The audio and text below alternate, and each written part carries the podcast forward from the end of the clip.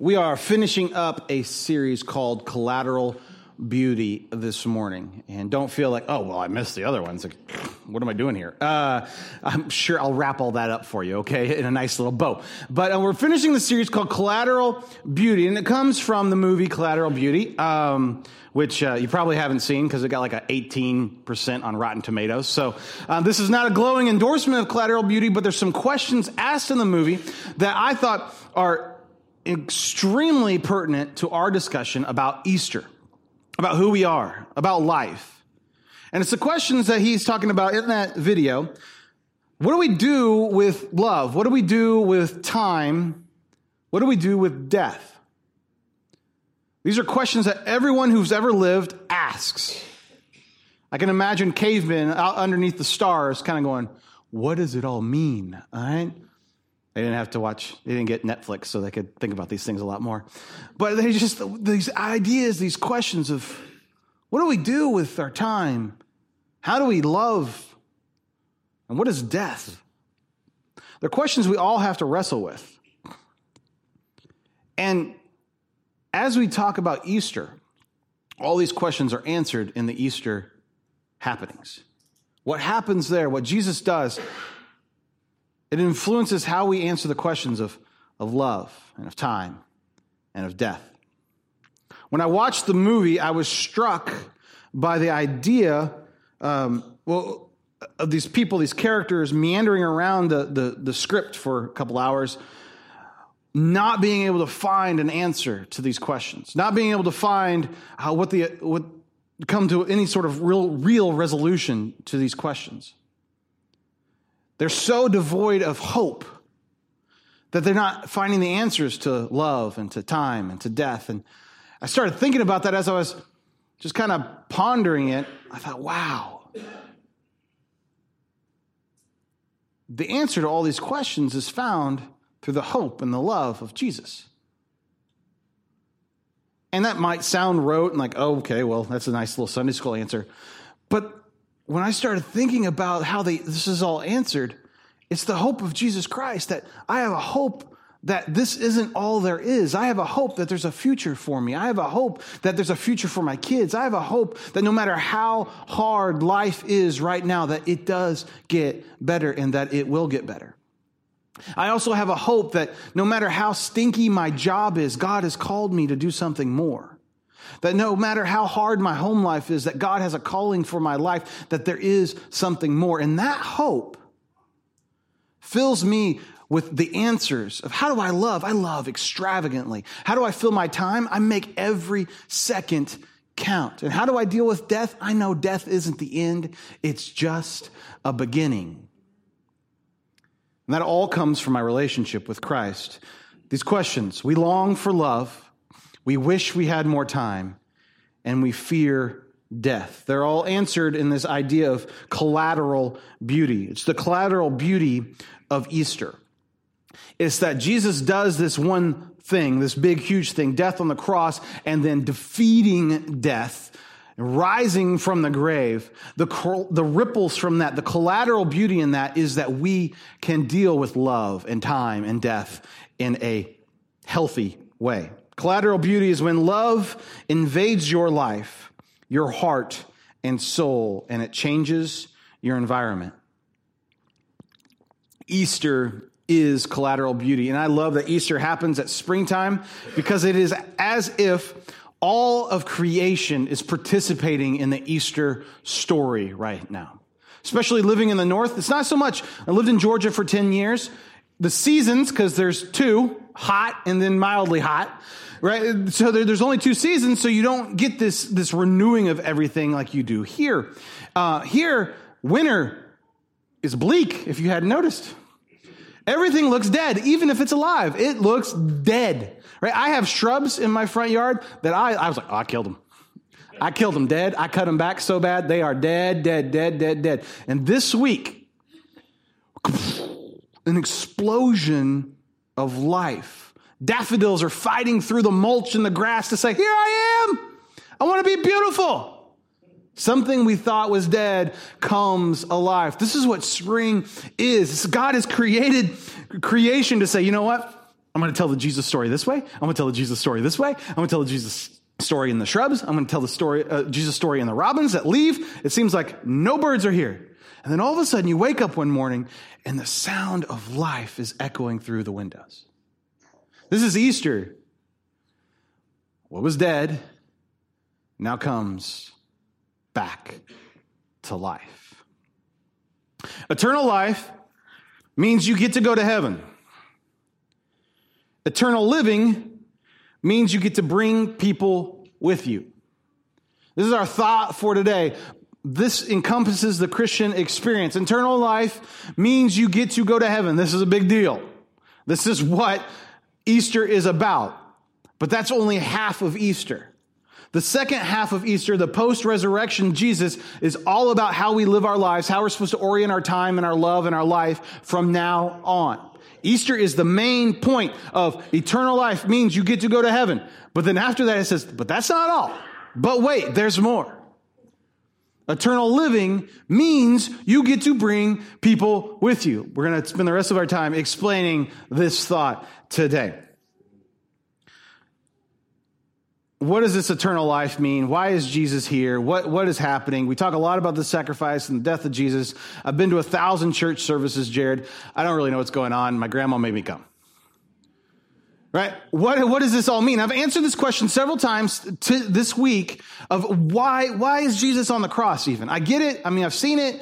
I watched the show. I, I did the thing. I watched the behind the scenes on the History Channel, which will really mess you up. Uh, but what, what does this all mean? I, I want to break it down for you. Maybe you've never heard it this way. Maybe you've been a Christian for 60 years. And you're like, oh, that's what this is really about. So I want to make it very simple for you today because this is something that really has helped me understand what the cross is all about.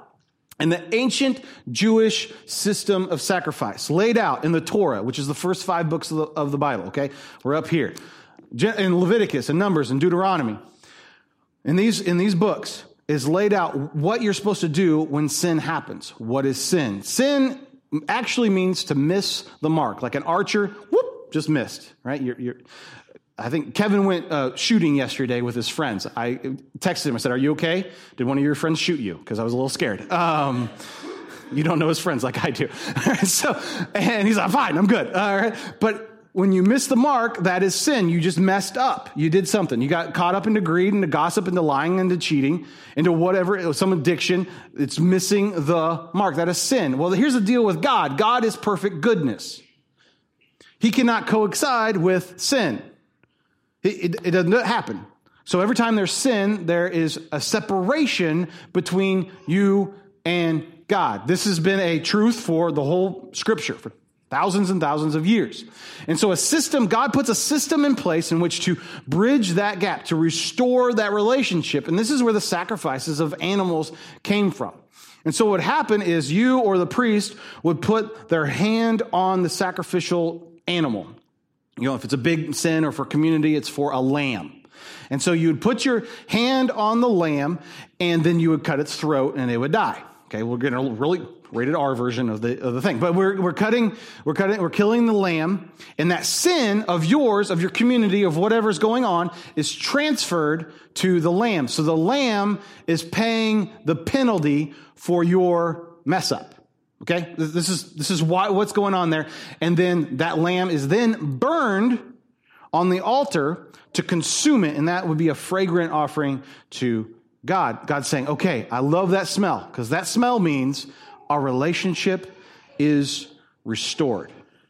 Okay, so that's that's what's going on. And so when Jesus comes and he's on the cross, he's acting, you may have heard this, the Lamb of God, he is acting as taking on all of that sin, past, present, future sin. He's taking it all on himself. And when he dies, all that sin has been transferred onto him. And that's why it's so important that the death happens, but also the resurrection, because he said, listen, guys, listen, you gave me your worst, your worst in the past, the worst in the present, and the worst in the future, and I overcame it all. I defeated it all. So when we talk about John 3 16, for God so loved the world that he gave his one and only son. It's very easy for me to be like, oh yeah, he gave his son. He came down and taught me stuff. It was great. He told me to love people. This guy's really cool, a great teacher. That's not what this means. For God so loved the world that he gave his only one and only son that whoever believes in him shall not perish, but have eternal life. For God did not send his son into the world to condemn the world, but to save the world through him. Whoever believes in him is not condemned, but whoever does not believe stands condemned already because they have not believed in the name of God's one and only son. What does this mean? This means he sent his son not as a great teacher, not as a rabbi, not as a, as a, a philosopher, but as one who will take on the sins. He, he gives his son as the great sacrifice. So this even changes maybe even how we've thought about John 3:16. Something maybe we've all heard, we've all seen on Tim Tebow's face. But it changes it that God sent his only son, not just to, to teach us stuff or how to live better, but to be the sacrifice that would bridge the gap, that would restore us. This is Resurrection Day. This is the day in which we get to celebrate the life and the death and the coming back of Christ. In the coming of Jesus as Lord, our life, eh, eh, our life, in our life, we do several things. We do a couple things when we're trying to understand what it means for God to be the Savior of us. When we say, God, I submit to you, I believe in you, I want you to restore me, I want you to save me. This bridges that gap. We, we, we engage in Christ as our Savior and we are made clean in Him. The sin, the missing the mark, the stuff gets erased. But that has a more of a reaction behind it. That gives us eternal life. The action of, of saving us happens when we say, God, I want to submit to you. But then God, after his resurrection, Jesus, after his resurrection, orients all of his story, all of his teaching time of now what do you do with your time? Now that you are saved, now what do you do? And in all the Gospels, it's oriented, uh, different stories of this, but it's all oriented after the resurrection. Now you got to go do this. You got to go do this. And that's why I say eternal life means you get to go to heaven. Eternal living means you get to bring people with you. For Jesus, how he answers the question what do we do with love? What do we do with time? How we deal with death is by giving us mission, by giving us a purpose. For Jesus, life is enjoying the second chance. For Jesus, life is enjoying the second chance. If you look at his disciples, they are a motley crew of screw ups. They are not the best and brightest. It wasn't like Jesus went to Harvard and was like, all right, give me the valedictorians here. He went to like the high school dropouts. Were like, all right, kids, let's go have some fun. I'm going to want you to change the world. Have you, have you met me? Like, I don't like, Peter's mother-in-law is just in shock that Peter's picked. You know, the whole thing is like, what is happening? So what is going on is Jesus picks the motliest of crews he, he had to laugh at myself, sorry. Uh, he picks just the junkiest of guys to do this because he's the king of second chances. Who he picks? You're like, who, who are you talking about, Jared? He picks Matthew, the tax collector, the guy who wrote Matthew, the gospel. Well, to be a tax collector, basically you were a mob boss. That's how you collected taxes. Is you were you t- turned into a Corleone. Okay, you had to do these kinds of things where it was just this mob boss mentality of I'm going to take and I'm going to take and I'm going to take and I'm going to take. So he takes and redeems a tax collector to change the world. A mob boss to change the world. Simon the Zealot. Who's the Zealot? The Zealot is basically a first century terrorist. So he goes, he's like, hey, I want, I want one of these guys from ISIS, and we're going to go change the world with him. This is who Jesus is picking, not who I would pick, not who's in the who's who of graduates of high school. This is who he's saying. And these teenage boys that are just crazy. Peter, who's already probably flunked out of some stuff, he's a fisherman. You have Judas, who's going to betray him. He knows. Can you imagine? Judas, he walks up to Judas for the first time. He sees probably this 15 year old punk kid. He walks up to Judas and knows, You're going to be the one that puts me on a cross. I have a hard enough time not smacking junior high boys myself when I like them. like how Jesus, Son of God, because of that. All right, that's I know, I know. Proof. Um, he knows Jesus is king of second chances, and he knows life is enjoying the second chance. John 21, verse 15 through 17. This is after Jesus as rose from the grave. Peter doesn't know what to do with himself, so he just goes fishing. He's like, I'm out. It's a great man's response. I can't emotionally deal with what's going on here. I'm going fishing I'm going home. That's what, that's what he does. See, it's in the Bible, guys. We can do this as a, as a, well, Peter did it. Peter's running away from Jesus. I don't know if you want to use that as a works cited page. Uh, anyway, Peter goes fishing and he's up at the Sea of Galilee, and Jesus comes and finds him. And this is their interaction. When they had finished eating, Jesus said to Simon Peter, Simon, son of John, do you love me more than these? Yes, Lord. You know I love you. And Jesus said, Feed my lambs. And again, Jesus said, Simon, son of John, do you love me? And he answered, Yes, Lord. You know that I love you. And Jesus said, Take care of my sheep. And the third time he said to him, Simon, son of John, do you love me? Peter was hurt because Jesus had asked him a third time, Do you love me? He said, Lord, you know all things. You know that I love you. Jesus is the king of second chances because just a couple, few weeks before, Peter had denied Jesus. People say, Aren't you one of those disciples of Jesus? Nope, nope, not me. Another guy. Don't know who you're talking about.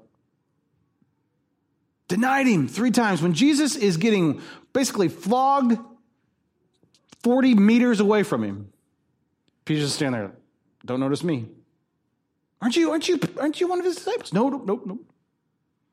And the guilt of that, weighing on his heart that he abandoned his master when he needed him the most, has got to be weighing on Peter just breaking his heart. And so Jesus comes to him and says, Peter, do you love me?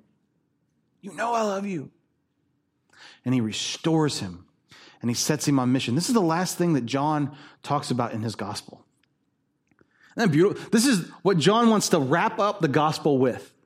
What he wants to wrap, he's, John, the writer of the gospel of John, is at the end of his life. He's probably about 90 years old in prison.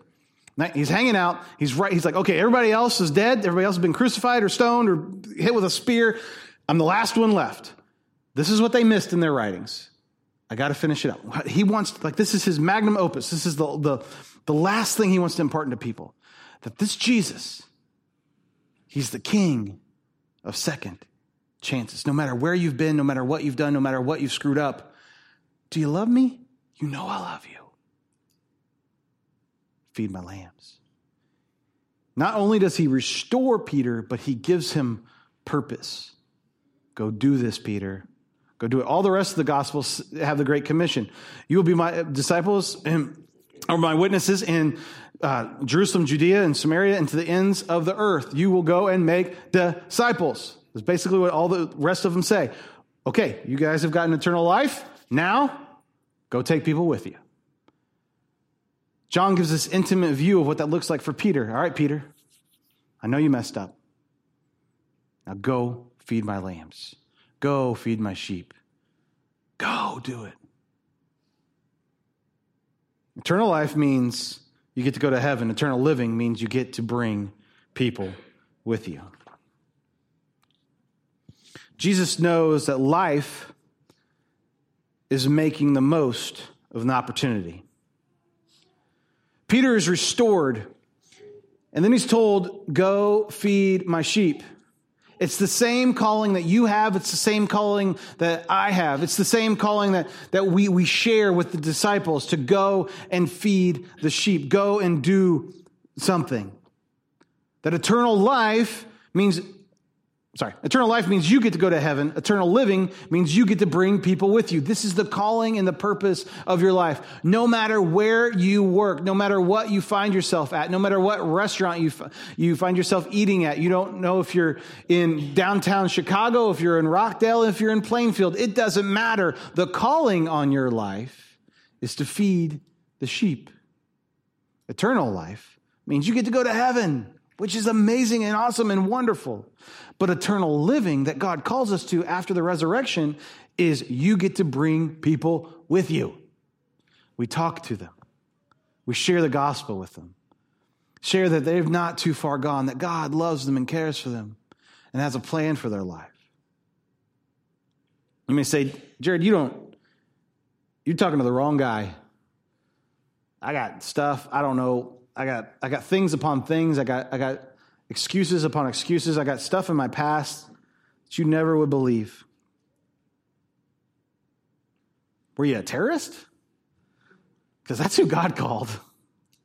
Were you a betrayer? Because that's who God called.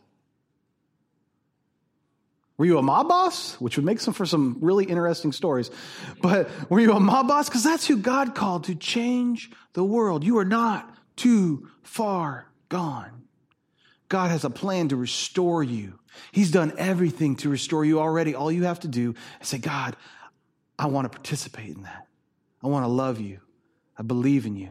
God sent his only begotten son. When he says that, it's not just some platitude, something that we put on our walls or some vinyl sticker. It's thinking that God sent his son to be the redeemer, to be the sacrifice, to restore us to life. Eternal life means you get to go to heaven, and eternal living means you get to bring people with us.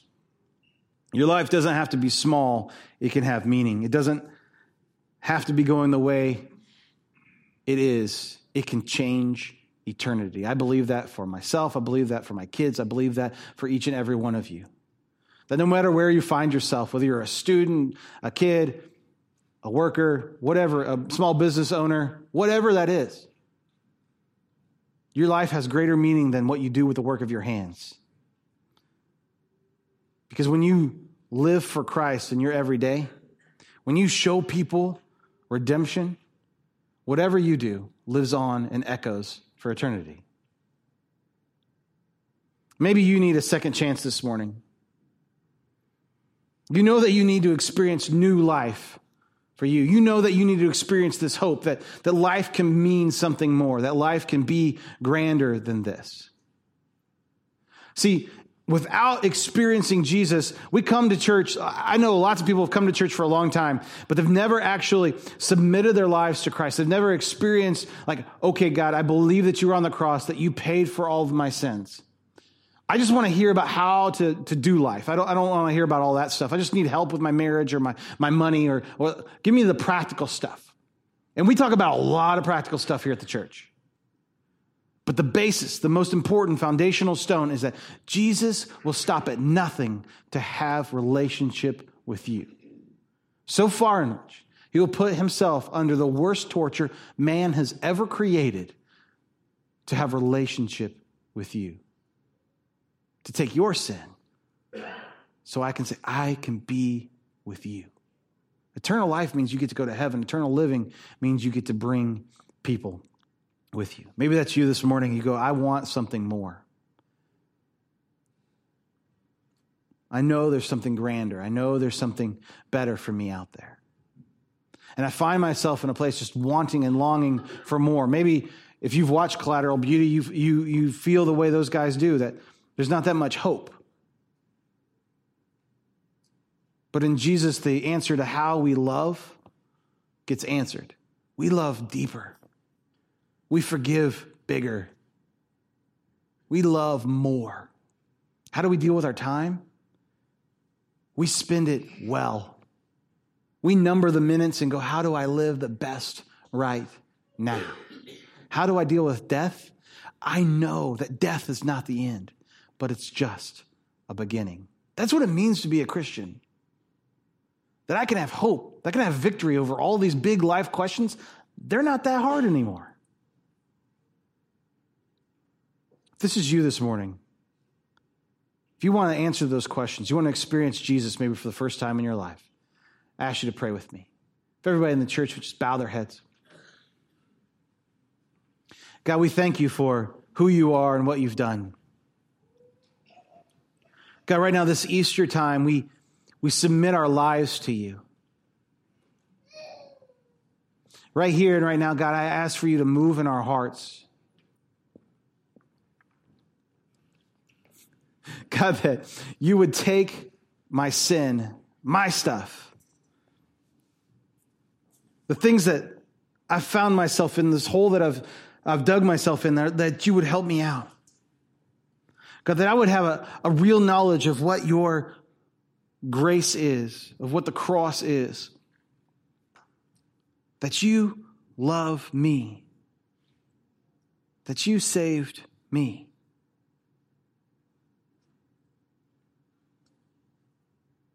God, as we are in this moment,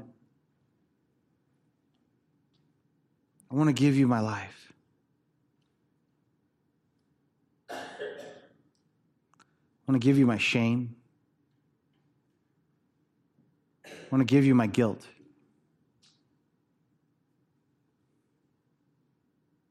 God, in this moment, I want to make you king of my life. And I want to say thank you. Lord, will you help me reorient my life so it's on mission for you? That the redemption is solidified in my heart, that I, I can hold on to the truths that you have a hope and a future for me. That, that my end is not in destruction, but is an eternal life with you.